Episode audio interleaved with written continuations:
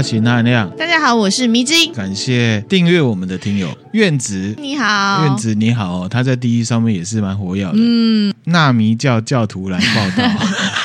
欢迎报道，欢迎报道哈！谢谢你的支持，谢谢，感谢感谢。然后下一位呢？恰拉黑恰拉，恰拉黑恰拉，有有有这个记得没有留言啊？也是感谢他，谢谢。下一位呢？叫做布莱尔，布莱尔。那他说呢？谢谢娜亮跟迷之音提供这么优质的节目，之前就很想赞助啦，不好意思一直拖，不会不会，好，不嫌晚不嫌晚哈，感谢阿里，欢迎大家随时加入。他说这次呢有会员订阅，当然要参加，希望能在被分手了这段时间呢，能听到你们节目走出来越来越好，这样子加油哈！被分手，我觉得就算了，没关系。嗯，嗯，这代表呢不适合，不适合。那你也可以呢找到更好的，没错。让子弹飞一回吧，难过是会啦，可是不要一直盯着他。嗯嗯，好，因为呢，如果你一直凝望着深渊的话，深渊也会凝望着你。把头抬起来，看看这世界还有其他地方是很美好的。没错，啊，不然的话你会错失很多机会哦。嗯，我们的节目一定会好好陪你的。没错，感谢你，谢谢，也请你加油，加油。下一位呢，他是 HSN。一九，他的留言呢是花钱支持最实在，谢谢，很感谢你哦、嗯，我们呢也会让你觉得有实在的感觉，没错，我们会一直加油的哈、嗯，谢谢你，谢谢。下一位呢是 Tierra，嗨 Tierra，他说呢第一次订阅啊必定是含量过高这样子，谢谢，好谢谢你哦，谢谢支持。对，好，我们也会继续努力，很感谢你，还有其他听友订阅，那我们会努力的做，反应也都蛮好的。我们要进入正题啦，好的。我们今天这一集呢是都市传说系列，轻松小品系列，呃，轻松吗？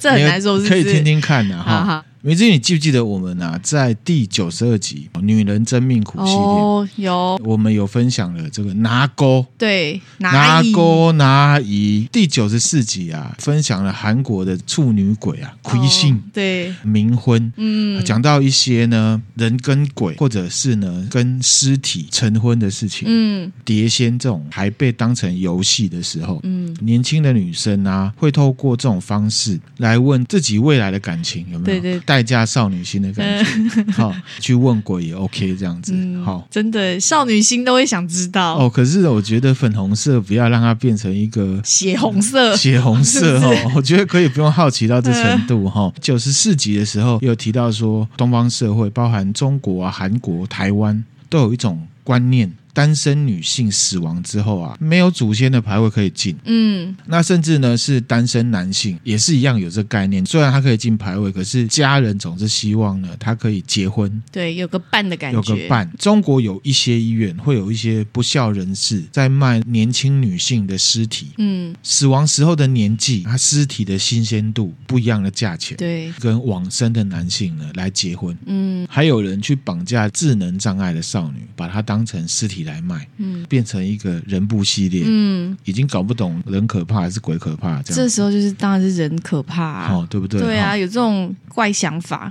我来讲一个二零零四年发生在中国的灵异故事：山西省洪洞县。山山西省怎么样？又是山西省。有一座呢殡仪馆，殡仪馆呢顾名思义嘛，摆放往生者尸体的地方。对，那原则上呢是二十四个小时都有人在，嗯，因为难保何时有人会被送进来。那夜间的话，当然啊也是有人，只是工作人员会比较少。十月八号的晚上啊。值班的是一个男生，他姓李，那、嗯啊、我们就叫他李先生这样子。好，他就在这个殡仪馆里面工作，除了紧急状况之外，不太会有什么事情，所以呢，他就偷睡觉。晚上其实我觉得这有时候也是可以想象。对啊，没事，然后又晚上，本来就到了睡觉时间，哎，特别。没事的话，很容易想睡觉嘛。对，没错嗯。啊，不过我觉得大家还是尽量不要啦，因为他睡觉的时候呢，做梦了。哦。那场景呢，一样是他工作的场域，而且呢，他是拿着手电筒呢在巡视。他就走到一条长廊，然后他就看到，哎，这个长廊很长嘛，长廊尽头就有一个红红的东西。嗯。他认识的这个殡仪馆没有这红红的东西，仔细看之后，他就发现好像呢是一个个子不太高。穿着红色衣服的人，哇！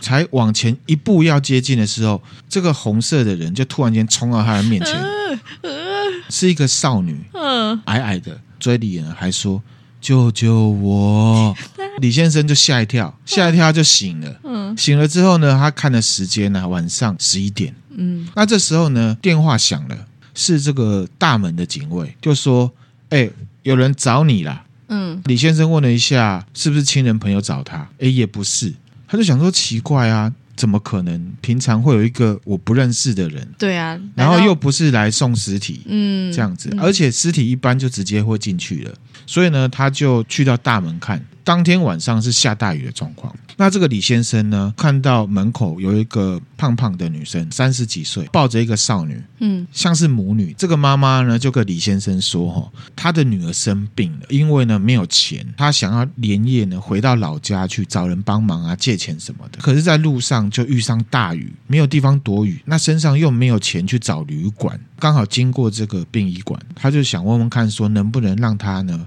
借躲一个晚上？嗯，如果呢雨停了，他就会赶快回家。”那这个妈妈边讲边哭哦，哦，那求这个李先生，而且呢，差点就跪下来这样子。嗯，李先生就看了生病的少女，眼睛闭着，还穿着国中的校服，他就想说啊，自己身上也没什么钱，也不知道这母女的来历，从能力跟态度上都帮不了他。不过呢，他就想想说啊，晚上殡仪馆也没什么人，嗯，好，唯一能帮的就是这个，就让他借住，好，所以就让这一对母女留下来。嗯，进到他的办公室殡仪馆里面之后呢，他就回到自己位置上继续值班。嗯，我觉得他可能也不想惹麻烦吧，也不想要有太多关系，知道太多，就继续睡觉这样。嗯，一睡呢，又梦见跟那个稍早一样的梦，又被吓醒。对，吓醒之后他看了一下手表啊。他想说：“哇，都睡了两觉了，怎么还没有到下班时间？这样 看的时间是凌晨四点。嗯，那李先生就想说：啊，都被吓醒了啊，不然去看一下那对母女怎么样？嗯，发现那对母女不见了，不见了。他就想说：啊，也好啦，说不定他睡觉之后雨停了嘛。啊，因为妈妈有讲说，如果雨停了呢，他就要离开了。嗯，那李先生就想想说：啊。”马赫啦，没有给自己制造太多麻烦，说不定也做一件好事。嗯，好，这故事就是这样子。嗯，你最近是不是觉得那恐怖在哪？就只有做噩梦，或者是在恐怖什么东西？啊、恐怖的点在哪？其实呢，这件事情是发生在中国真实的犯罪事件的番外篇。什么？中国山西省洪洞县的霍州市有一个农民啊。他叫李八旺，嗯，好，他是住在这个离霍州市大概三十多公里的一个村子里面。那他有一个女儿叫李玉婷，嗯，是三岁，要上国中。二零零四年的时候，他就把李玉婷呢送到霍州市一个学校里，嗯，相当于国中啊。这个是二零零四年九月的事情。对，一个月后呢，十月八号的时候，那其实这一天呢是平日。这个李玉婷啊，突然间找他们的老师请假，嗯，说呢爸爸出车祸。所以他离开。嗯，那老师听到这事情，觉得哦，可能蛮严重了，就马上准假让李玉婷呢回家。嗯，十月十二号的时候，没有李玉婷已经离开学校五天了。嗯，老师啊就觉得，哎，怎么都没有回来，是这么严重，是不是？就打电话给李玉婷的爸爸。那李邦听到啊，吓一跳，不对啊，他没有出车祸。哦，所以呢，李邦就赶快去学校。嗯，那这时候他们才发现，完蛋了，这个事情严重了。不知道为什么，女儿呢主动离开学校嘛，所以他们就去警察局呢报案。嗯，警察了解大概状况之后，就想说啊，青春期少女逃学啊、翘课啊什么，或者是跟学生同学呢处不好，嗯，哦，闹脾气。可是呢，又觉得奇怪，五天呢，十三岁的女生身上如果没有钱，应该要回来了吧？嗯，觉得说啊，这状况可能是比较危险，嗯，那就开始调查嘛。那老师就来到学校，找了李玉婷的同学啊，问了一下，嗯，相处也都 OK 啊，没有什么吵架或霸凌的事件。嗯，可是呢，有问到他的一个同学，十月八号的时候呢，这个同学跟李玉婷啊楼下打扫这样，嗯，那就遇到一个三十多岁的女生，可能这个学校管制比较松散，这外人都可以进。去，而也没有被阻挠，这样子。嗯、李玉婷好像认识这个三十多岁的妇人，嗯，这个妇人呢就跟李玉婷说，她的爸爸出车祸。哦，是这女的跟他讲的。请了假之后，就跟这一个女生呢离开学校。嗯、警察就觉得哇，这下麻烦了，绑票、绑架。可是又觉得很奇怪，如果是绑票的话，绑匪会打电话来勒索，嗯啊、而且呢，李八王他也不是有钱人，所以没钱的小孩其实蛮安全的。是不是？这是没钱的一个好处，是不是？是这样说吗？不晓得哈、哦，这可不一定，可以拿去卖啊。后来警察呢调查说，这个李八旺啊，嗯，有没有仇家，有没有欠人家钱，就往这方面去查就对了。对，警察呢又继续去问女同学，三十多岁的女生长怎样？对，那这个女同学呢就说啊，身高大概一百六十公分左右，嗯，眼睛很大，然后呢有一点胖胖的。其他女同学啊就说，我好像也看过这个女生，长得很像呢学校附近呢菜市场在卖菜的女生。嗯，警察呢根据这两个学生提供的资讯呢，就锁定了一个女孩子。嗯，这个女生呢叫做汤素梅。嗯，来长这样，眼睛真的是大大的，有点胖胖的。哦、她呢也是山西省，就是洪洞县的人，平常呢就在菜市场卖菜。嗯，警察呢就去到菜市场，跟其他的菜贩啊摊贩问，就发现呢汤素梅啊从十月八号开始就没有做生意。哇，这时间太巧合了，对，太刚好了。所以呢，这汤素梅有嫌疑嘛？对，警察呢在菜市场这边呢秘密监控，真的抓到他了。嗯，抓到他之后呢，这个汤素梅呢，她是说没有啊，我根本不知道怎么回事啊，你不要这样抓我，你这样子冤枉我，这样子，嗯、还说他自己呢没有见过李玉婷，根本不认识这个人，所以更不知道李玉婷去哪里，矢口否认就对，矢口否认。警察就想说啊，我是不是抓错人了？就叫那两个女孩来指认，结果就是她。嗯，那后来呢，警察队长他躲不了，亲自审讯，突破心防，汤素梅就承认说啊，对，是他带走李玉婷。嗯，那这个汤素梅呢，其实不算太没钱哈，虽然是农村，因为她先生呢是公务员，有做生意啊，对，做生意贴补家用哈，条件在整个村里面呢算是蛮好。那不过呢，这个人就是这样嘛哈，钱怎么会嫌多？对啊，就是贪嘛。这个世界上多数的人都觉得自己穷嘛，嗯，好，可是其实呢，只是不够有钱。那他就是这样。听了这村里面很多人啊，说啊，出去打工啊，赚了多少钱啊，啊，很多人其实有的都是炫耀而已嘛。那可能也有人赚到钱的啦。总之，他就被这种氛围影响，觉得反正在村里面就赚不到钱啊，出去回来都说哦，我去哪里挖到金矿，我去哪里做了什么，嗯、可能五成是唬烂的，也不一定嘛，有可能啊，不晓得。所以呢，他自己天天呢就想要发财。嗯，有一次呢，他。他坐车听到呢，旁边的乘客在聊天啊，听说到有一个男生啊，把自己的女朋友的尸体呢卖掉，嗯，让他呢去跟死掉的男生呢结婚，拿到了五万块人民币。汤素梅就想说，哇塞，一具女尸就可以卖五万块，哎，真的是很惨耶，嗯，而且自己又没成本。二零零四年的九月啊，有一天这个汤素梅啊跟自己的姐夫在闲聊，那闲聊的时候呢，汤素梅就把她在公车上面听到。这故事呢，讲给姐夫听，就跟姐夫呢说：“哦，你去打听一下，有没有人呢想要买尸体？他要找买家就对了。这个就像是网络订货嘛，嗯、我们要节省成本，我们先确定订单有，我们再去找，对，才做才做，对不对？哈、嗯，不然做很多卖不出去，仓库会还有囤货压力，真的是很变态耶！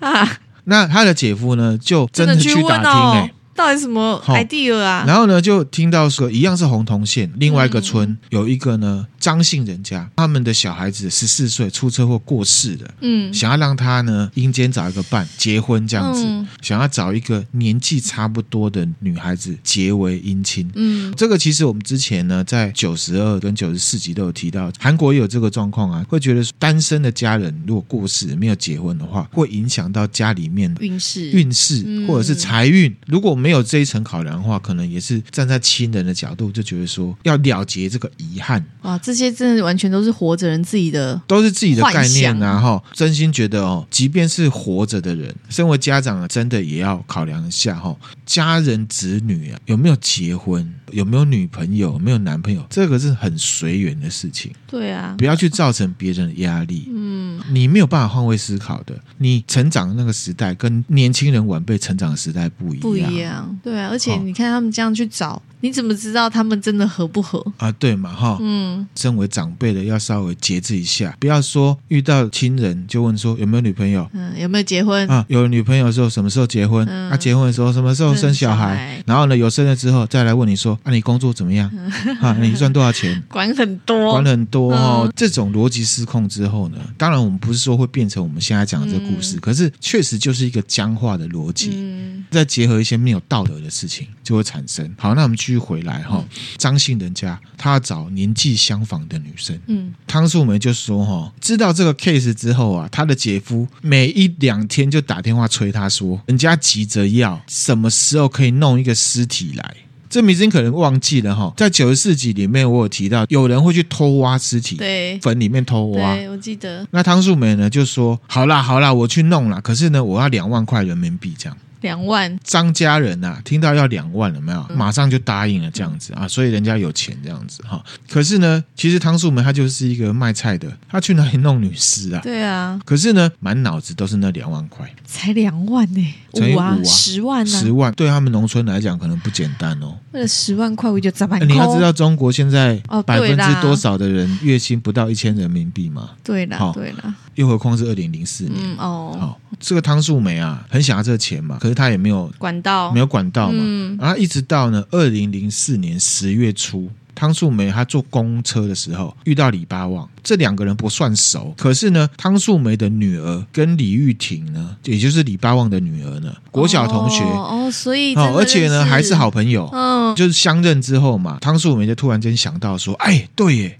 李玉婷就是十三四岁的年纪啊！我觉得怎么会把这种歪脑筋动在认识的人小孩身上啊？这个就是为了钱呢，没有那个嘛。那怎么不找自己女儿？他女儿不也是十三四岁？把两个听他西北料。十月八号的中午，汤素梅就去到学校，嗯，把李玉婷骗走。难怪李玉婷会相信他讲的话，认识对，因为她是他好同学的妈妈。对，没错哈。警方呢继续讯问汤素梅嘛，就是说、嗯、那小孩呢，人在哪里？那汤素梅就是之前卖菜的时候认识一个。人呐、陕西来的，姓高啦。现在李玉婷已经被陕西的高先生啊，不知道卖到哪里去，他不知道，就是他要做断点切割就对了。嗯，好，听到这个状况之后呢，警察呢十月十三号赶到山西，嗯，抓到了汤素梅讲的高先生，有抓到了。审讯的过程里面呢，这高先生说不知道这件事情，而且呢，我也不记得我认识李玉婷呢。那调查过程里面呢，发现说，事发当天的高先生根本不在霍州市，有不在场证明。嗯，好，所以呢是汤素梅呢要把错呢推给这个高先生。嗯，就是给错误的消息，让警察错误方向去调查。对，其实我们之前分享一些真实案件都是这样子，因为他要争取时间，想他要怎么样应对。嗯、这个汤素梅啊，谎言被戳破了嘛？对。他又换一个说法，哇塞，好狡猾哦！他就说他把这李玉婷呢拐走之后，其实呢是以一千块人民币的价格呢卖给前男友啦，叫傅老五这样。嗯，十月二十号的时候呢找到了傅老五，可是呢警察觉得很怪呢。这个傅老五看到警察的时候，有没有一点也不慌张，还招待他。来来来来来，这这这林德林德啊，令我身边贵叔？警察就问了这件事情，傅老五就说：“哎呦，我跟我前女友早就没联络没联络了啦，已经五六年没有见面了啦。”啊，所以呢，汤素梅又骗了一次。对啊，这样时间已经又拖到十月二十号去了。没错，因为很狡猾嘛，哈、嗯，连续被骗了两次，警察就有点堵拦，加大了审讯的力度。不知道有没有科学办案？不晓得。不知道。汤素梅可能觉得。自己完蛋了，没救啊！问警察说：“啊，如果我把真相都说出来，我有机会吗？”你看，做坏事的人，他想的只有这个。他想着自己的机会，可是他都没有想过受害者呢。对，他只有想的是这个哈。汤、嗯、素梅就说真话，这次是真的吗？然后汤素梅就讲说呢啊，其实我已经把小女孩杀死了。哎呦，十月二十一号的时候呢，警察就根据这汤素梅的供词，嗯，去到山西洪桐高速公路旁边郊外，嗯，孤零零的一个坟墓在那里挖开之后呢，就看到呢李玉婷穿着新娘红色的衣服。嗯嗯，躺在里面，棺材里面还有另外一具一样穿着红色的衣服男尸，而且这个男尸呢已经腐烂了，面目无法辨认，这样子。嗯，所以他已经完成他的那个交易了。他已经完成交易了。嗯，李玉婷怎么被拐走？中间发生什么事？嗯嗯。李玉婷啊，跟这个汤素梅的女儿很熟，是玩伴。那汤素梅来跟他讲说，爸爸出车祸的时候其实是三岁嘛，定位很担心，吓一跳，啊，就跟着汤素梅呢上车，可是。是呢，不是回他家，是往临汾去了。嗯，在车上呢，汤素梅就拿出一瓶矿泉水给李玉婷喝。那可是其实呢，水里面呢已经加了十颗的安眠药啊。这汤素梅甚至怕安眠效果不，又另外呢拿出十颗跟李玉婷说啊，这是维他命，请他吃这样子。哇，偷偷二十颗哎！到达临汾的时候，其实李玉婷已经昏昏沉沉。嗯嗯。好，汤素梅带着李玉婷下车之后，跟她的姐夫打电话，嗯，说哎，货来了这样。他的姐夫过来之后，发现李玉婷还没死，嗯，摇头说：“哎，人家要的是尸体，你送一个活人去是不可能。”嗯，汤素梅没办法，那他也不敢把李玉婷带回住的地方，因为其实很多人认识李玉婷，他就来到临汾这边一家殡仪馆，嗯，跟他的姐夫说：“好，我想办法，你第二天呢再来拿尸体。”嗯，殡仪馆的这个警卫啊，看到送来这个活着啊，是不愿意收的。汤素梅就编了一个很感人的故事，说这是自己的小孩，自己太穷，殡仪馆的工作人员才会答应给他们一个地方。嗯、进来之后呢，汤素梅啊跑到附近的药店买了一种镇静剂，分三次呢打进去那个李玉婷的这个身体里面。嗯，所以他是在殡仪馆里面就是下手的。打进去之后呢，李玉婷都还活着。嗯，当时我们最后是拿绳子呢把李玉婷给勒死。哦。真的是很夭寿哎！第二天呢，汤素梅姐夫就来嘛，带走了李玉婷的尸体，卖给那个张姓人家。张姓人家呢，就给这个李玉婷换上红色的新娘衣服。你看了，为了两万块，对啊。汤素梅呢，被判刑的时候，他就说啊，我没什么文化啦，我知道啦，是蛮对不起人家的。我自己有小孩，人家养个小孩子也不容易，我知道呢，对不起人家。可是呢，我也不知道要说什么。这我们就来想另外早一点讲的那个故事。对。那李先生呢、啊？嗯、李玉婷还没死的时候，他就已经做那个梦了耶。有点像是我之前讲的嘛，心念是有力量的，很玄。其实是求救的感觉，这样子。嗯、回到这个现实面，你就觉得这个就是什么迷信、贪婪、道德沦丧造成的人间悲剧。对，所以你说为什么会有鬼故事？都是人，都是人嘛。这位汤素梅跟她的姐夫最后都被判了死刑啊。这个就是第一个故事，你自己觉得怎么样？我觉得那个殡仪馆的那个李先生知道，应该会也会觉得很愧疚，什么自己没有发现异样，哦、对不对？可是做梦跟你实际上遇到你很难连结嘛。做梦你都觉得那是我的梦，可是他做连做两次哎，而且他是在殡仪馆啊，所以他说不定会想说，哦，会不会是别的事情之？对啊，殡仪馆也是是会有一些传说嘛。大家真的不要以为认识的人。人就没有防备心。你看这个也是认识的人，啊啊、然后去对哈。我们之后呢，其实也会做相关的内容，是跟小朋友有关的。嗯嗯，在这过程里面，我有去跟要推广的这个单位呢互动过。嗯嗯，他就有讲到说，其实性骚扰或者是其他一些事情，对小朋友来讲，其实这个加害者呢都是认识的，认识的。比方说小朋友的父母亲或者是亲人的朋友，嗯，那甚至是亲人，或者是。是小朋友的朋友的家长，嗯。就像这个就是啊，对对对，哈，我们不是要说要很防备心啊，而是说观念可能有时候要翻转一下。其实跟强暴案也一样，我们都觉得说强暴案就是路边有一个什么变态佬，很大的比例上其实都是认识的下的手，或者是可能三分熟，或者是第一次见面大家喝酒，可以提出来给大家呢，可以，注意一下，可以注意一下。就是以前都是教说小心陌生人，可是其实现在都要小心，啊，对，都要小心，都要小心，不只是陌生人。对，我觉得这个是基本的生活态度。好，那这个故事就是这样子分享给大家哈。讲到这个冥婚的概念，其实台湾也有啊。之前在分享这个第九十二集之后，那有一个听友他就 IG 私讯跟我说，他就说呢，他有一个朋友是女生啊，他本身也是女生，他朋友的爸爸是冥婚的。哦，他爸爸有冥婚的太太，然后可是他也有一个阳间的太太，嗯嗯，就是有两个太太这样子。好。这位听友就跟我说，他的朋友啊，嗯，是他的爸爸跟阳间妈妈生的，嗯，可是呢，长得很像冥婚的那个妈妈。啊，对，好奇怪哦。他就是来跟我讲这件事情，所以我就觉得哇塞，这也太悬了吧。那阳间妈妈跟阴间的妈妈长相有像吗？长得不像。那这爸爸应该觉得冥婚指的就是这样子啊。对的，但是会觉得很悬，因为毕竟有一点点鸡皮疙瘩的感觉，有一点呢。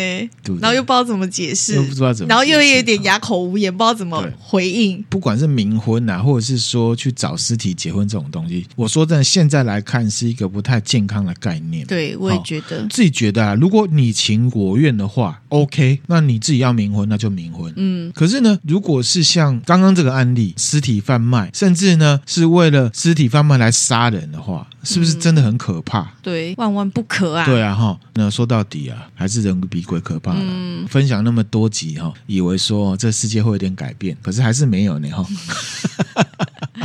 好，那我们这一集呢，就还是继续会绕着这样的主题呢，让大家呢来思考。好，是人比较可怕，还是鬼故事比较可怕？这样子，嗯，那我们就分享一个台湾发生的，台湾的。好，二零二一年呢，有一则新闻说呢，二零二零年六月的时候，高雄市的男子警察分局会同卫生局的人去到这个男子区一个公寓呢，强制执行一个病患呢借护就医这样的。嗯，这个病患呢，他当年四十七岁，姓钟。而且极力反抗，拿刀子啊武器呢，造成这四个警察受伤，甚至有一个警察下腹被刀子刺了。法官一二审呢，都因为呢中性男子啊缺乏辨识能力，嗯，还有行为能力的，判他无罪。这判决就提出来说，哈，这中性男子从小就是自由生，雄中，嗯，好，然后念台大，哦，然后又公费哦，嗯，去英国念人类学博士，哇，博士论文呢是写阴阳眼跟观落英文化。二零零八年回到台湾继续做研究工作，嗯，这个是中性男子的家人说的哈，因为他要研究这关落音，所以他自己去体验了关落音，嗯，那就跟家人讲说，他觉得自己怪怪的，说呢自己耳朵旁边呢会听到有人讲话啊，他就觉得自己撞鬼了，嗯，没多久这声音越来越清楚，他有时候是小女生，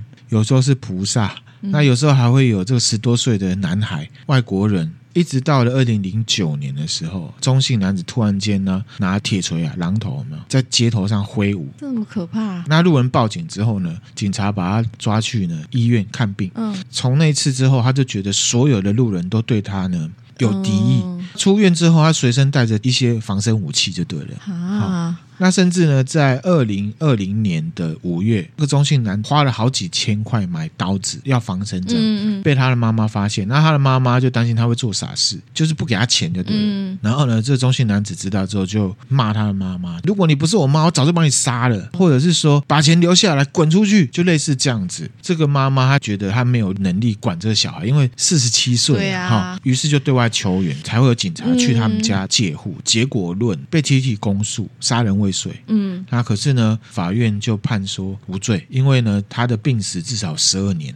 嗯，这是送医被诊断的，这是什么？妄想型失觉失调症。嗯、这样，那梅金听了这个新闻，你觉得怎么样？他是不是真的有可能是研究这种阴阳眼跟观落阴造成的？像失觉失调症这种东西，大家普遍都比较大概比较有概念。我就觉得他应该就是、欸，我觉得不是很多人都有概念哦。哦，因为之前有那个啦，我们与恶的距离有看那个剧，所以大概知道那个状况。这样子，我就觉得他是精神状况有问题。嗯嗯嗯。并没有想到说他是不是真的卡到阴诶，梅金这样的看法，我自己都觉得，至少我们虽然没有办法马上判断说是孰轻孰重，对，都你可能觉得这是思觉失调，那那那样可能会觉得啊，说不定两间有之啊。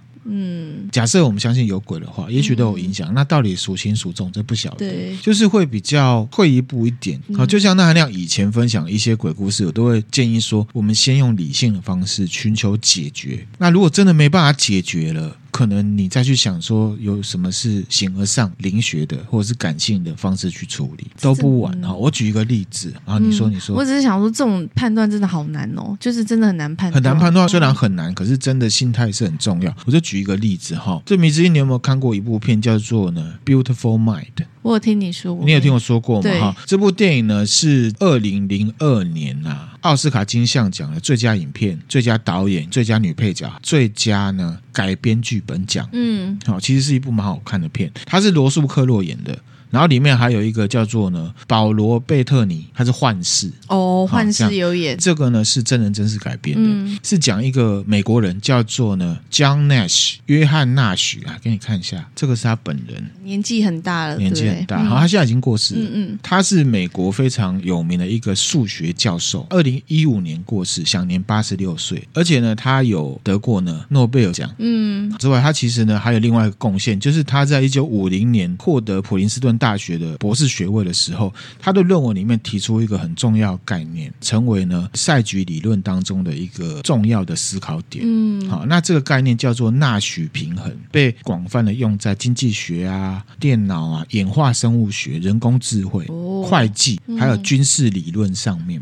很有贡献，很有贡献哦。嗯、什么是纳许均衡？哈，那那含量数学很烂，我没有办法用数学方式讲。我们呢，间接的解释这个赛局理论，嗯，解释什么是纳许均衡，嗯，什么是赛局理理论？它英文叫做 Game Theory。大家上班工作嘛，如果是有在对外啊跟人家商业谈判，自己当老板，或者是我们自己跟家人啊吵架的话，哈，这也可以用在吵架上哦。参考一下，真的假的？真的真的，那一定要学一下啊！您早点把可以。应用的方式说出来嘛？赛局理论就是我刚刚讲 game theory，那一般来讲，game 我们通常解读就是游戏嘛、手游嘛、电玩嘛、狼人杀嘛，或者是玩捉迷藏之类的这种娱乐性质。可是这边讲的 game 指的是局或者是赛局的意思。嗯，听友不论呢有没有看过游戏王，都会听过一句话叫什么？盖上这张牌，结束这回合。嗯，这个回合就是赛局的意思。嗯，在一个结构当中，具有竞争或者是对抗行为，整个过程就称为赛局行为。在这个局里面呢，我们采取的行动目的就是要得到利益，可能是赢了，或者呢是把损失降到最低，就是风险管理跟少输为赢的概念。嗯、目的就是这两个。很哪有人说，在一个游戏里面，我的目的是要输的？没有啊，没有这种东西哈。赛局理论呢，它考量局里面的个体预测跟实际行为研究这些行为的最佳化策略。嗯，等于是要洞悉人性哎，还要知道对手在想什么。他你要很多沙盘推演，对不对？对，没错，没错，哈。譬如说，在局里面，这种呢赛局行为有没有？参加这个局的人，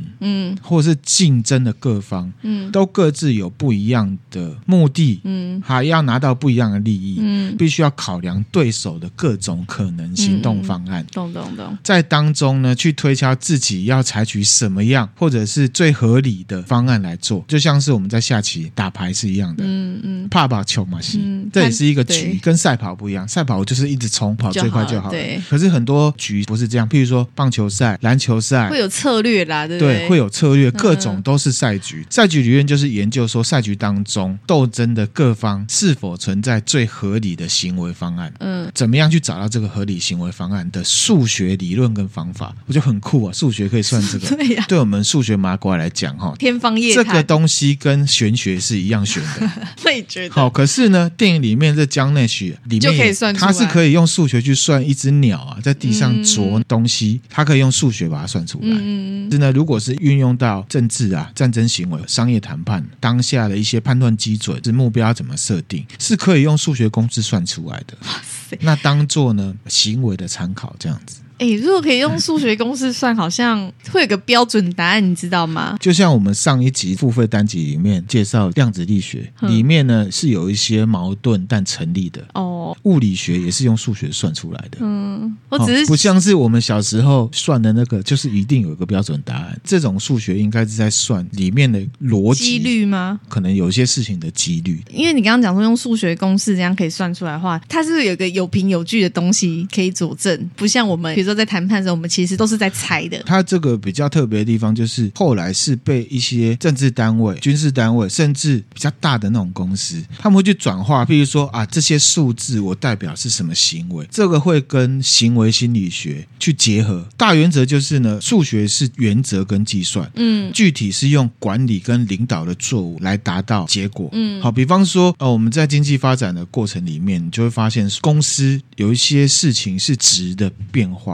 嗯，不只是只有说啊，今天业绩多少 KPI，这个业绩多少可能是一个扎扎实实的数字，可是你可以用一些激励的方式，然后让它产生质变。这个就是行为心理学、嗯、这种数学去 output 出来的。嗯，理解。不是说只有在 business 上面做这件事情，是在管理上面做这件事情。啊、嗯，比方说啊，行为科学里面就有说，人的动机是来自于需要。嗯，是由需要来确定人们的行为目标。激励的作用就是在人的内心产生一个动机或目标。嗯。懂，也有实际的例子，也是电影，可能大家有看过，可是票房不太好。就是《Moneyball》，这也是真人真事改编的。这部片是布莱德比特跟星爵出钱拍的，嗯、他们也都有演。哦，他们有出钱呢、哦，我只知道是布莱德比特演的，啊，自己监制制片这样子哈。布莱德比特演的就是美国职棒里面的奥克兰运动家球队总经理比利比恩。嗯嗯，好，因为他那时候遇到的状况就是公司不给他预算去找强的球员，嗯、队里面的明星球员又跑掉被挖走了，找球员的。过程里面，他认识了一个呢，耶鲁大学经济系的，他就说他有一套数学公式，可以应用在管理还有球队比赛上面，帮球队呢取得好成绩。嗯，比利比他他就运用了这样的公式来做这个球队管理。嗯嗯，好，那也确实拿到好成绩，甚至这个之后呢，还有别的球队队来挖他当总经理，可是没有挖成功。嗯，那个来挖他的球队用了这个公式，也拿到好成绩。哦，这个就是我们刚讲的那种举例赛局理论，大概它的意义是怎么样？不太科学，可是大概可以比喻。嗯、那这个赛局理论呢，最有名的例子就是囚犯困境。囚犯困境，对啊，这是一个非零和的赛局。什么叫？零和不是输就是赢啊。像 Street Fighter PK，嗯，一般来讲应该就是零和赛局。嗯，不是我打死你，就是你打死我，死我会有平手，可是呢，不会算一个结果。嗯，那如果两方都没死，就看谁血多嘛，这个就是零和。嗯，经典的例子就是说呢，假设今天呢，警察抓了 A 跟 B 这两个嫌疑犯，嗯，可是呢都没有足够的证据呢，把这两个人定罪，所以呢，警察就把这两个囚犯呢分开审讯，向 A、B 这两个嫌疑犯呢提出了下列的选择 option。嗯，第一个状况就是说，假设 A 认罪。嗯，指控 B，嗯，就是背叛 B 的意思。B 呢，保持沉默。如果是这样子的话，A 呢就会马上被释放，B 呢会被判十年。嗯嗯。状况二，如果 A 跟 B 都保持沉默，在这个局里面，这是指的什么？合作。嗯嗯。合作的话呢，A 跟 B 都被判刑半年。嗯。那如果 A 跟 B 互相检举，就是互相背叛的话，A 跟 B 呢都会被判五年。这个思考点呢，我也要 highlight 一下，就是说，我们不是站在警方，我们要假设我们自己是犯人 A 或者是犯人 B，我们会选哪一个？是不是？对。当然是选 A 啊，选 A 对不对？状呃，当然是选状况一啊。可是对方也选 B，就会也背叛你。对啊，那就会呢，结局会是不好的。互相背叛，两个人就被判五年。那你会怎么选？所以，所以还要猜对方会选哪一个？对，这个就是赛局啊。假设你是 A，你都保持沉默，你期望 B 也保持沉默，因为最亲嘛，对不对？可是如果 B 背叛你的话，你会被判十年。这要相对了解对方哎。也唯有两个人都沉默，就是合作的话，判最轻就只有半年。那里面呢会牵涉到一个就是纳许均衡，在这样的赛局里面呢，双方都背叛对方。嗯，因为纳许均衡他讲的是少输为赢，又会跟另外一个叫做帕雷托最世解啊，帕雷托最世解，它是呢顾及两造最好的状况。这不会有什么答案，就是让大家自己去思考这样子。纳许均衡也好，或者是赛局理论呢，看很多的事情啊，我们就会先去思考说，这个是零和还是非零和的局？嗯，如果是非零和局，你就要想鱼帮水，水帮鱼的问题。嗯，也要想，如果你帮他，他会不会帮你？对，那讲远了啦。对，总之是这样。这吵架要怎么运用啊？具体有一个条件 condition 出来，哦、才会有那个。好好，刚刚讲到非零和，就是这个局里面呢，不会只有 A 跟 B 嘛。一定很多，就是那如果是零和，通常是 A 跟 B，只有两方这样，或者是你把很多方都当成 B 啊。啊，有兴趣大家可以去研究，或者是呢上 DC 我们来讨论。好，讲远了，我们回来哈。其实我们是要讲 John Nash，嗯，这个 John Nash 他是诺贝尔奖的得主，对。而且呢，在一九五二年就被诊断出来失觉失调症，而且也是妄想型的。嗯，乡民或者是在民间会称为你是神经病，嗯，那有的人就会说你是鬼附身。嗯，豆知识我们也讲一下，什么是思觉失调？就是有幻觉、幻听。根据呢三军总医院精神医学，思觉失调症并不是多重人格，嗯，或者是呢人格分裂。思觉失调指的是患者很难分辨真实跟虚幻。哦，即便是有时候清醒，又很像在做梦一样。嗯、可是，在做梦的时候，他又觉得这是真的。嗯嗯。他没有办法分清真假。那外显的患者通常行为你会觉得他很古怪，可是有时候又很正常。嗯，全世界有这个失血失调症大概是百分之一。怎么样呢？判断呢、啊？一个人患上视觉失调，就是要医生来判断。医生的判断方式也是用问诊的方式观察他的外在，没有办法透过 X 光或者什么验血。这个视觉失调症主要病症，第一个就是视觉很乱，患者会觉得自己有些思想不是自己的，嗯，很像是从别人或者是透过一些什么收音机啊，或者是什么光线传心术置入在他脑，嗯，他自己呢有时候也会觉得他的思想被人家抽走了。嗯，有时候脑筋会变空白，会失去呢思考的连贯能力。他有时候又会觉得我心里面在想什么，好像所有人都知道，觉得他没有隐私，觉得每个人都是 X 教授。嗯，那还有一个叫忘性，就是我们常常在电视上面或者是 Beautiful Mind 里面看到的，患者看到、感受到一些现象是别人看不到的。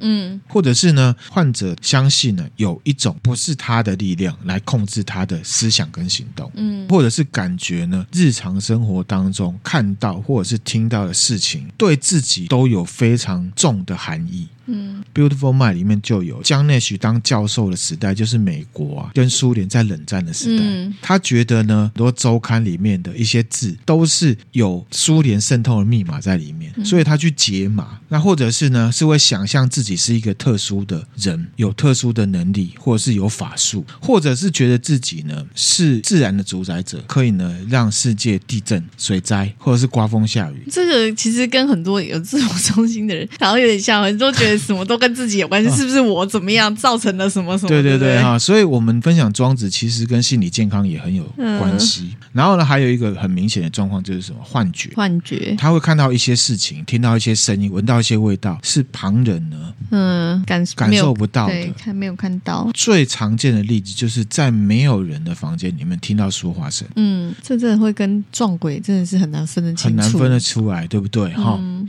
呃，现在呢，其实视觉失调症还不知道。原因只有推测说压力是一个，然后也有可能是脑部功能失调，还没有找到确切的原因。原因也因为这样子，所以这个没有办法根治。嗯，主要的治疗方式就是吃药。最主要的作用，第一个是减少病症，第二个是病症好转之后呢，可以预防再恶化或者是复发。而且很重要的状况是说，吃了药之后停止服药，复发的机会是会倍增的。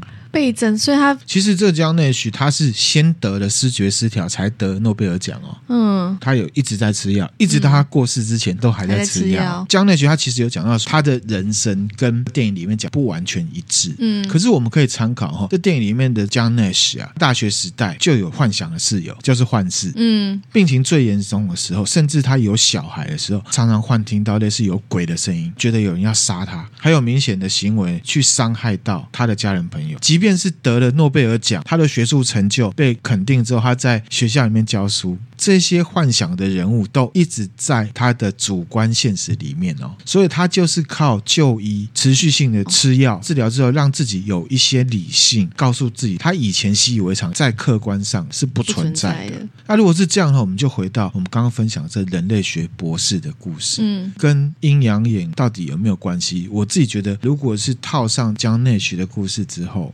也许还有这样子的可能性，可是我觉得相对就低。以江内许的状况，他也是视觉失调症，而且他也是妄想型。对，当初人家就是坚持就医，持续吃药，他还可以得诺贝尔奖。他们两个的差异在于，江内许，我觉得他有正面的去面对说，说承认说，对我就是有视觉失调症。江内许他要很感谢他的那一任老婆，因为他那一任老婆是帮他的，嗯，坚持让他就医，因为你没有办法要求一个已经在这个。状况里面的人去认知自己是病了，嗯，他已经被那些主观存在、客观不存在的东西弄到，根本没有办法告诉自己我是疯了。其实是要靠家人有奇怪的事情发生，先朝理性科学的方向去。就是他太太逼他去看医生，那他自己也要接受这个医生诊断的结果，因为有些人看医生他就不相信医生嘛，对不对？当你有那状况的时候，如果你没有那观念，很难会有病耻感。嗯、很多病的人他不会觉得自己病，像我以前在大学时代朋友。他有一个呢，也是高材生，他是心理学系的，他自己的忧郁症，他不承认他自己有忧郁症，去看医生，他跟医生辩，搞得很严重啊。嗯，病识感，我真心觉得这个要靠身边的人要有耐心，而且要有正确的认知。我们不是去否定有鬼，觉得还是要先从科学的科学角度，不然说如果江内许他们的环境啊，你这样子表示你鬼附身，嗯，撞鬼，我觉得他就没有诺贝尔奖了，诺贝尔奖可以拿了。当然，我自己是这样觉得，嗯、该吃药的时候你。去找道士来做法，那可能就没有意义。对，这就让我想到我妈的一个朋友，她的媳妇啊，当初好像就是有身体不舒服，她就朝着民俗的方式去进行，就觉得自己可能卡到音或者是卡到什么之类，所以她就朝民俗的方向去求助。后来没多久去检查之后，才发现说啊是怎么了，然后就过世就走了。对，比较悬的那个影响力，我们不是否定，可是我觉得以理性的方式先去，会是比较有，或者，是说哎，也可以双方进行，对，双、啊、方进行 OK，可是不要自马上就。判断说你这个是不要自己当医生的意思，对不对？或者是不要自己当玄学老师。嗯理性的方向先去处理。对，分享给大家，不知道大家哈有没有看过，也是一部电影，叫做《现代驱魔师》。它其实它有电影，有小说啊，也有小说。对，它是真人真事的哈。小说里面讲了大概的意思，就是说，即便是现在各地的分会可能不多，可是确实是有人呢。帮忙从事驱邪的，嗯，是有。可是这些人，他们都有一个很重要的判断基准：眼前的案例究竟有多少状况是精神问题造成，嗯，还是邪灵造成，还是两间有之？他如果两间有之，是哪一个因素先产生影响？嗯嗯，哪个成分比较大？科学理性，的角度去。嗯你知道为什么玄学之所以叫玄学？因为它就是很玄，没有办法解释，没有办法解释。那至少理性的部分，你可以知道是哪边出了问题，然后还有一些数据佐证，看得到的，对，摸得到的，没错，就是你可以呢两个方向都做嘛。嗯嗯。回到这个现代驱魔师的例子，他们也不否认有灵，可是呢，他们确实是提出来说，眼前的多数所谓撞鬼、鬼附身的状况，多数甚至九成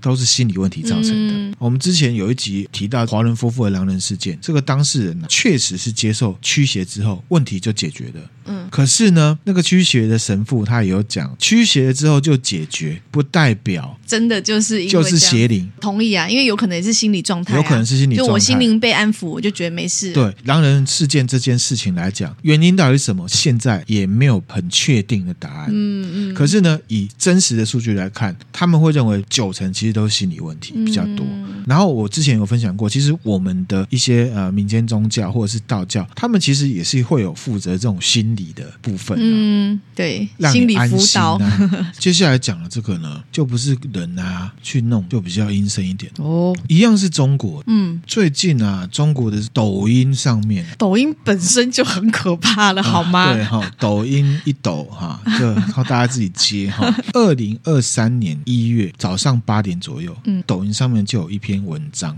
是有一个呢用户名称叫做“鱼”的账号呢，po 了一篇文章，影片是不是？文章。文章哦，文章，而且这个鱼不知道是本人啊，就是一个漂亮女生。对啊，照片看起来就是个完美啦。她泼这文章说，她昨天晚上遇到一个男生，嗯，长得很帅，叫做林涵，嗯，这个林涵对她很好，给她买吃的，陪她玩啊。临走的时候呢，抓着她的手，跟她说，叫这个女生呢去广州天河区燕林路四百一十八号找她。哇，给她地址。梦中情人跟他讲，这个贴文呢有四十多万回复，嗯嗯，也有。有四十多万个点赞，嗯，四十多万的分享，嗯，这个账号拥有者呢，事后来看他的 po 文，推测就是一个呢十二到十三岁的女生。啊，这么小哦，年纪这么小。当下大家看这贴文觉得没什么，就是一个青春期的少女做了春梦。嗯、这个年纪呢，想象力丰富，对爱情有幻想，那也有可能是那个美男系的手游玩多啦，嗯，日有所思夜有所梦也不一定嘛，嗯、对不对？就早上起来讲了他的梦境，嗯，可是呢，让人家感觉毛毛的部分就来了，你知道这泼出来嘛？这上面还有地址，对啊，哦、有地址哎，这网友就用这个地址去查。嗯，一定，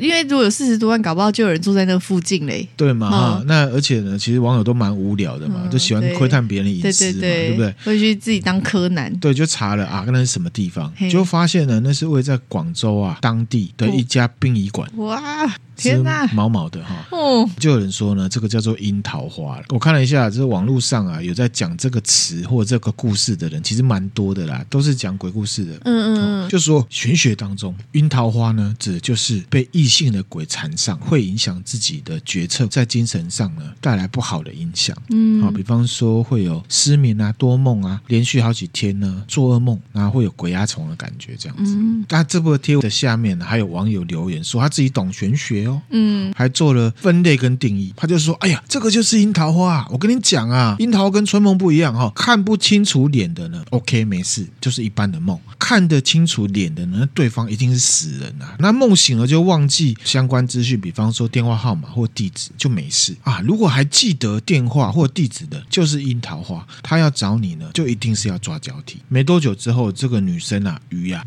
又 po 文了。她说自己睡着之后，这个梦中情人或梦中情鬼啊，哦，就林涵又来找他。林涵就跟他说：“你为什么不来找我？”嗯，然后他的 po 文本身是说：“现在呢，心很痛，刚才想睡一下，一闭眼就是他跟我说话。”就说呢，为什么不来找我？这样，到了下午的时候呢，这个鱼啊。他又贴了一张照片，还有贴文。嗯，就说呢，自己做梦醒过来之后，手上就有抓痕，这是他的手有抓痕。这样子，嗯，我自己觉得这个比较像猫抓，我个人主观觉得啦，因为是细细的那一种，每个人看法不一样。下面网友就问他说：“啊，这东西什么时候有的啊？这样子，嗯，好恐怖哦，这样子。”他又回了，而且他还置顶，他就说：“哎呀，自己梦见林涵呐，抓着自己的手说，永远不会离开你啊，我们永远不要分开。”这样子，嗯，就说对方很爱自己就对了。然后他就呢惊醒，因为呢这样子嘛，啊有图嘛，人家都觉得哇，这个好精彩，这怎么回事？引来很。多人也有关切，那也有呢呛他，就说啊，你这 gay 啦，到底真的假的啊？什么的？不免会怀疑他作假。对对对。嗯、那随后呢，这个鱼他又 po 了一段影片，嗯，有点像是法师在家里面做法的感觉，嗯，就找法师来。对，那甚至还有一段录音档哦，声音就是老老的妇人，就说她是鱼的妈妈，这样，就说啊，她这个女儿应该是被鬼缠上了，什么什么之类的。嗯，到了晚上七点左右吧，这个雨他又 po 了一段影片，晚上的时间在。顶楼就写说啊，让大家担心啊，对不起啊，他来看我了啊。他说他爱我，让我呢要跟他走，让大家担心的，对不起。天哪！好，那这当然就引了很多的点进来看，嗯，然后就很酷了。鱼的影片就被官方删掉了，然后这个账号就被禁了。然后呢，我有看到这截图，这截图我会分享给大家哈。下面是写说，因为违反了抖音社区自律公约啦，嗯，这件事情呢，在中国网络上就被称为。林寒樱桃花事件，嗯嗯，那这件事情出来之后，就很多人呢、啊、开始分享，说自己也有类似的经验。比方说，之前呢、啊、在江西省有一个女生做梦，梦见了一个帅哥，也是她的梦中情人的样子，她就跟他谈恋爱，那也是给了他地址。这个女生就去找这个男生，在路上就被车撞死。哎呦喂呀！查了一下之后，发现说啊，这个男生啊是以前呢一个地方寺庙和尚。嗯，然后他自己呢，也是被车撞死啊。这太巧合了吧！故事就是这样子啊。上海还有个网友讲说，他自己的经验是说，他梦见了一个男生叫做魏俊，长得很帅，身上有什么样特征？一样是谈恋爱拉布拉布这样子。梦里面呢，告诉他说有一个地方叫做家政国际，嗯，一样是网友去查了这个地方呢，现在已经是大楼了，嗯，可是以前是木，甚至还有另外一个故事，架构都很像，可是就分享一下，就是有一个江苏女生，十六岁，她长得很漂亮，学业成绩也很好。那有一天呢，跟家人说她自己。做一个梦，可是这梦呢，里面呢是住在他以前的旧家，可是呢同住的是一个男生，嗯，也是很帅，对他很好，好几天都连续梦到类似的梦，啊，他像是在约会。然后当事人说，这种梦跟其他的梦呢不太一样，都记得很清楚，所以觉得很奇怪。那而且呢，他起床通常都有一种失落感觉，嗯，跟家人讲，那家人就觉得啊，你青春期啦，不要胡思乱想啊。嗯，那后来他还是一直做类似的梦，一样了，最后这个男生给了电话，那女生就打去了。哦真的打去？打去是殡仪馆啊，这好哦，江苏省的殡仪馆。后来呢，也一样是找法师来做法。这个故事呢，是发生在林涵的事情之前，啊，而且呢有后续。这女的呢，后来的心情低落、失眠，常常会听到奇怪的声音，然后呢说这个男生来找她了，她也喜欢这个男生啊，即便他是鬼也没关系。就时好时坏，好，然后状况不好的时候呢，家人就找法师来做法；好的时候呢，大家就很开心。这样，那直到有一天，这个女生跟以往一样，好像都好了，大家也觉得开心啊。然后这女生呢，有一天就出门被车子撞死了。嗯，那死了之后呢，家人接到消息，赶到殡仪馆，就发现啊，这女生的尸体被送去殡仪馆，就是那个电话所在的殡仪馆。这样子听起来是不是很可怕？对呀，超毛的耶，很毛哈。嗯，网络上大家都在说啦，这个就是所谓的。樱桃花，樱桃花不是那个樱桃，不是 cherry，不是 cherry 哈，还有明确的定义这样子。那我想这个应该是现代人网络上或者是现代的法师定义的，我不太确定。如果你去考究所谓的桃花这东西，出于中华文化的智慧啊，紫微斗数哦，紫微斗数，对，我们不是讲说你命犯桃花啊什么，或者是红鸾心动啊什么的。那这个紫微斗数研发出来呢是谁？你知道吗？就是呢迷津的本命神啊，五代十国这个睡仙。成团呐，好。哦，我们久远前有介绍过人物哈。紫微斗数，它是看你的农历出生年月日跟时辰来排命盘，嗯，看吉凶嘛。排命盘的时候，其实他们不是说去看说你是什么星座，不是哈，反倒是依据你农历出生年月日还有时辰呢，对应呢天上的星星。哦，还有对应天上的星星。角度啊，去看星星，嗯、这是中间有逻辑的。那含亮也在研究，用一些方式先推算出紫微星的位置在哪里，再依据譬如说南斗啊、北斗啊，其他的是三颗星的位置。那因为是以紫微星为主，所以就称为紫微斗数。排出来就会有什么宫嘛？会有这个命生十二宫，什么命宫、身宫、夫妻宫、嗯、兄弟宫、子女宫、官禄宫、田宅宫、福德宫，嗯，还有什么万代南梦宫？是吗？啊，这后面这是没有了哈。总之就是以星星为主，然后呢，它有一些辅星，我们常常会听到的，比如说文昌星、文曲星，嗯，蛮常听到。对，那还有其他一些呢，叫做杂药啊，就是有很多很多颗星这样子。那我们讲的所谓桃花，就是这个杂药里面。面的四颗星，四颗哦，对，第一颗星叫红鸾星，嗯，第二颗星叫天喜星，第三颗星叫咸池星，第四颗星呢叫做天姚星。那前面两颗星呢是正桃花，嗯，后面两颗呢是邪桃花，或是我们讲的烂桃花啦。嗯，如果你是命主这些星里面，譬如说红鸾星或天喜星，会有一些特质。后面的烂桃花、邪桃花也是有一些特质，不一定是坏的。可是呢，呃，如果你的命数走到这个星上面，譬如说。如果是红鸾星，我们讲红鸾星动，就表示你要结婚，结婚快结婚了。啊，如果是天喜星，嗯，就表示呢怀孕生子会有小孩了。哦，那如果是咸池星，好，就表示呢你有桃花劫。桃花劫被骗是不是？比如说你去嫖妓，就是你个性淫邪什么的，呃、去嫖妓可能会出歹境。对对对，呃、天姚星就是重婚啊，会有离婚然后再结婚这样的事情。犯、呃、桃花指的呢，犯好像是不太好，可是其实就是遭遇这四颗星里面的其中一些星。我自己觉得，光以紫微斗数来看。没有所谓的樱桃花的东西的，其实樱桃花应该是现代网络用语。嗯，对啦，好，我觉得应该是。可是现代网络话一句说，根据玄学上面来讲，哦，刚刚确实也有啊。对对对，哈，都是这样子这样定义出来的一个看法，分享给大家。好，我不是说古代有或古代没有代表什么，我只是说根据玄学的话，就是把一句话呢抛到虚空当中去的。嗯，因为玄学呢就是很玄，就是很玄。你要乱定义的话，就可以说根据玄学。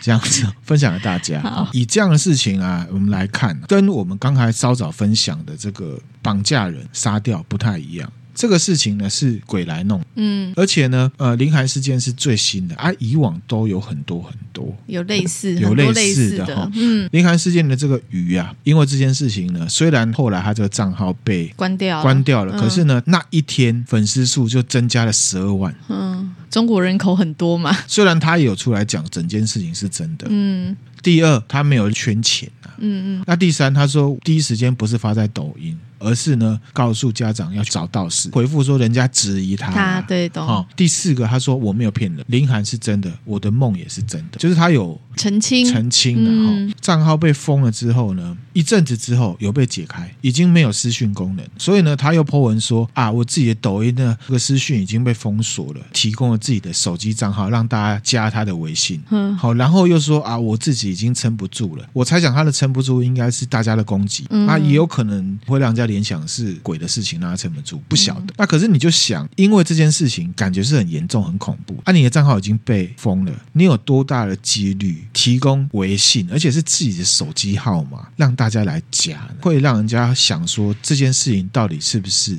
真的？我是比较权谋的在看这件事情，我不敢说刚刚讲的什么江西的这个事情，或者是江苏的事情，或上海的事情是假的。好，也许有真的，他们呈现的模式就是一则故事。嗯。一则都市传说，可是以林寒这个事情来讲，嗯，有点像我们之前介绍那个 BBC 的那种方式，嗯，让你以为是真的，真的，对。可是他得到的效果是很多赞。后来呢，这个女生的微信、包含抖音，又全部都被封了，再次被封，被封了哈。账号被封掉之前，号称是这个女生的妈妈，还用微信呢来做直播。哦，说呢，他的女儿只是一个小女生，嗯，他自己真的很担心她，找了很多法师，那法师都说自己的女儿被不祥的灵给缠上，然后呢，就全部被删除。嗯，那梅子，你觉得呢？到底是真的假的？到底真的还是假的？我觉得可能有做梦是真的，就是我一说他这整件事情应该是有真的部分，但也有假的部分，假的成分在。你说真真假假，对对对，OK。而且才十几岁的少女的话，我觉得社会经验还不够。其实也不见得有办法证明这个是真的真的妈妈，对啊。假设它不是真的的话，可以套我们之前讲那个 BBC 的。嗯，BBC 是哪一集？我真的忘记了。很久以前的。它其实是一个万圣节弄的特别节目，然后弄得很真吗？很真。可是其实并没有要骗你，只是大家呢自己脑补，自己脑补，不是愿意相信，而且有相关讯息跟大家讲那是假的，那是实境秀这样。好，那如果假设林海的事情是假的的话，他其实是意图要让你当成真的。对啊，让你以为是真的。我不敢确定他是真的还是假的。嗯，中国的。环境哦，有一些作为啊，已经是到达了睁眼说瞎话的情况了。我就举例哈，最近啊，有两个中国女子田径选手去参加的国际田径比赛，被踢爆其实是男生。是哦，所以真的是男生。这件事情呢，还在进行中。嗯，好，大家用常理推断呢，蛮有可能是男生。现有的资讯就是说呢，检查这个血睾酮啊，男生血睾酮是很高的，超标的。嗯，中国来来，就这两位来，知道我看出来是哪两个啊？这样子也可以哦。为了达目的，还有你看，来寄包一下，太诡异了吧？对，你现在觉得很扯，对不对？对啊，其实他们的切入点不在意手段拙劣。因为不相信的人少，相信的多，手段其实很直接。嗯，真的耶，我直接到已经是睁眼说瞎话的状况。对啊，田径真的太夸张了。我要讲的时候，这个就是那个环境里面很奇怪的意思。嗯，他愿意睁眼说瞎话，告诉你说这个是女生。嗯，相信是真的的人，或是只是进来图个刺激的人，不会管这东西是真的假的。可是他的流量已经拿到了。嗯。前面这三个故事是不是真的？我也不确定。纳兰亮是相信有可能有这种事情的，因为其实之前纳兰亮分享过这个娜姐以前。哦，oh. 原则上就是他去玩这个碟仙，玩到了晚上啊，就是有一个男生到床尾来看他，然后还摸他的头，很爱他的样子。而且后来有一点类似中邪的状况，嗯，这个我是当事人，我亲眼看到了，所以呢，我不能说这件事情是没有的。嗯，可是总结刚刚以上讲的这些故事，假设是真的，有一个共同点，第一个当然就是女生嘛，第二个就是什么，都是青春少女。嗯对，青春少女有个共同点是什么？思春嘛，秋嘛，闷骚嘛。然后呢，干嘛？秋闷骚。不得不说，我们之前分享碟仙的时候有讲到，我姐当初玩这个东西，她每次就是问我未来的老公、未来的男朋友是谁嘛。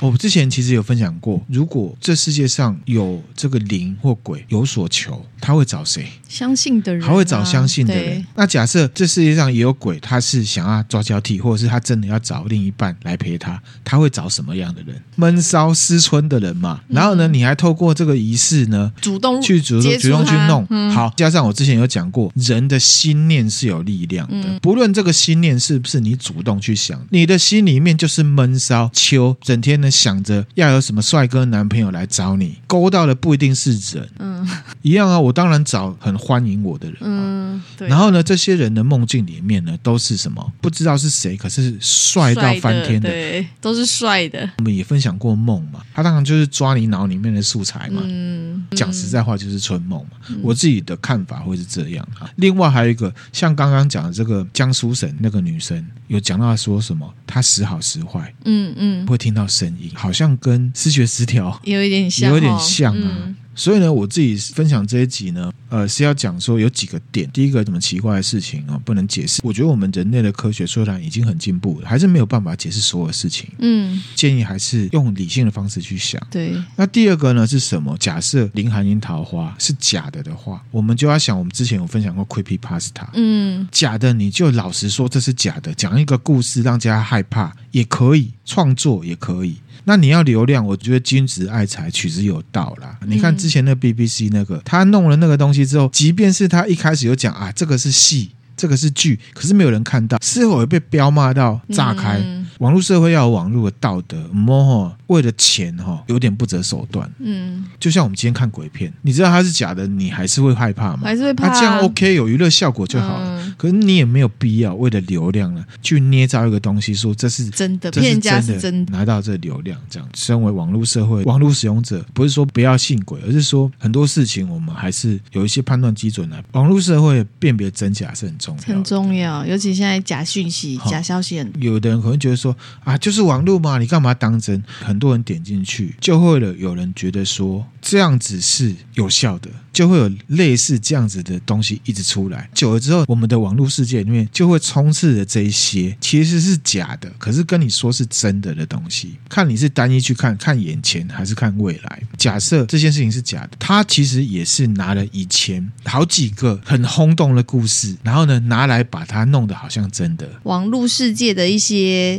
环境，其实也是要靠我们所有使用者来共同努力。就是当你看在看一个资讯或者是一个内容，我们。自己使用者要判断的素质，不然久而久之，网络世界就全部都会是假的了。举一个非常非常非常直接的例子：公厕，去到公厕，特别是那种不是坐式的蹲式的那种，有时候去外面玩啊，吃多了有没有？落晒有没有？嗯、啊喷，到处都是。嗯，那我们都要注意，不要去喷的乱七八糟嘛。记得说，上完厕所我们要把水冲掉。可是呢，当大家不介意这些东西，就觉得啊，这个就是公厕嘛，干嘛弄这个的时候，每个人都是随便这样弄，把厕所弄得很脏，总有一天那个厕所就没人要去用了。嗯。就功德心啦。那等到你下一次要去上的时候，打开，哇塞，根本是灾难。嗯、你就会觉得算了，我直接拉在裤子里好了。依照我们的行为跟参与去决定的啊，嗯、其实一个小行为就可以累积的。对对。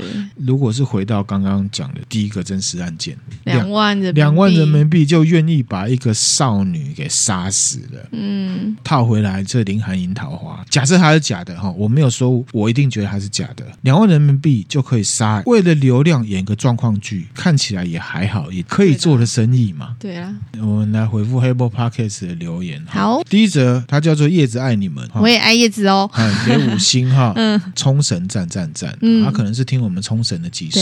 他说太可惜啦，刚去冲绳旅行回来啊，才听到呢你们分享冲绳的历史。嗯，原本以为我们只是历史知识的频道，原来呢这么五花八门。没错，我们很多元的。好，谢谢你的支持，我们继续努力哈。而且呢，都非常丰富的这个知识量，他永远支持加油这样子，我们会加油的，我们会加油哈，谢谢你。好，下一则呢也是五星哈，他叫做呢只听一次就迷上威廉的小粉丝，嗨，好，标题是最近发现的新节目，好，他说呢因为很爱听怪谈。奇闻异事，所以呢，发现我们的节目，他说没想到有介绍怪谈新二代，嗯，他说呢，像是发现了宝藏一样兴奋，哇，谢谢啊！尤其呢，我们节目呢，连书的背景还有相关的人文背景都介绍的很仔细，他觉得很用心。然后他说主持人讲话也好清楚，请继续加油，加我们会加油的，我们加油，我、嗯哦、好感心哦，很少人觉得我讲话很清楚。然后他就说呢，高中的时候就收藏了这个怪谈新二代的第一跟第二集，嗯，台湾没有代理。之后呢，他觉得很可惜的哈。他说，包含之后的影视主题，还有出在 PSP 上面的游戏、漫画，他都很喜欢。嗯，他说他是从新一代发现我们的节目的，耳代迷哦。对，觉得太棒了哈，嗯、非常期待。他准备呢，把前面的集数呢也听完，这样一定要听哦。好，我们会呢继续努力，嗯，也请你呢继续支持，啊，也可以分享呢给适合的朋友。没错。那第三者呢，叫做呢 Annie 郭，嗨，你好。他给我们五星哦，他说呢制作用心又优质的好节目啊，哦，他他这个很厉害哦。他说他潜水了两百多集啊，到现在呢才第一次留言呢。哇，你真的也是很有耐心哎，居然忍了两百多集。对哈，他说我们节目呢是他在 Apple Podcast 上。唯一会推荐给朋友同事的节目。哇，谢谢！哦，非常感谢你哦，嗯、真的是。我们需要大家的假后道修补啦。啊，真心的感谢你哈！嗯、最喜欢历史故事、心理学还有都市传说。他觉得那哥的描述编排很有条理，深入浅出又幽默这样子。嗯、那迷妹呢，画龙点睛的反应，适时的代替听众提出问题啊，也是有这个最佳助攻效果。谢谢。好，那非常的喜欢两位的搭配还有默契。谢谢你，好，谢谢你哦，我们会继续努力哈。嗯、他说他会继续的支持两位，也会尽力的把这个优质节目呢推广出去，请两位呢继续加油。我们会加油，也请帮我们推广。谢谢你，那我们今天分享的内容就到这边了。好的，谢谢大家，谢谢。谢，拜拜拜拜。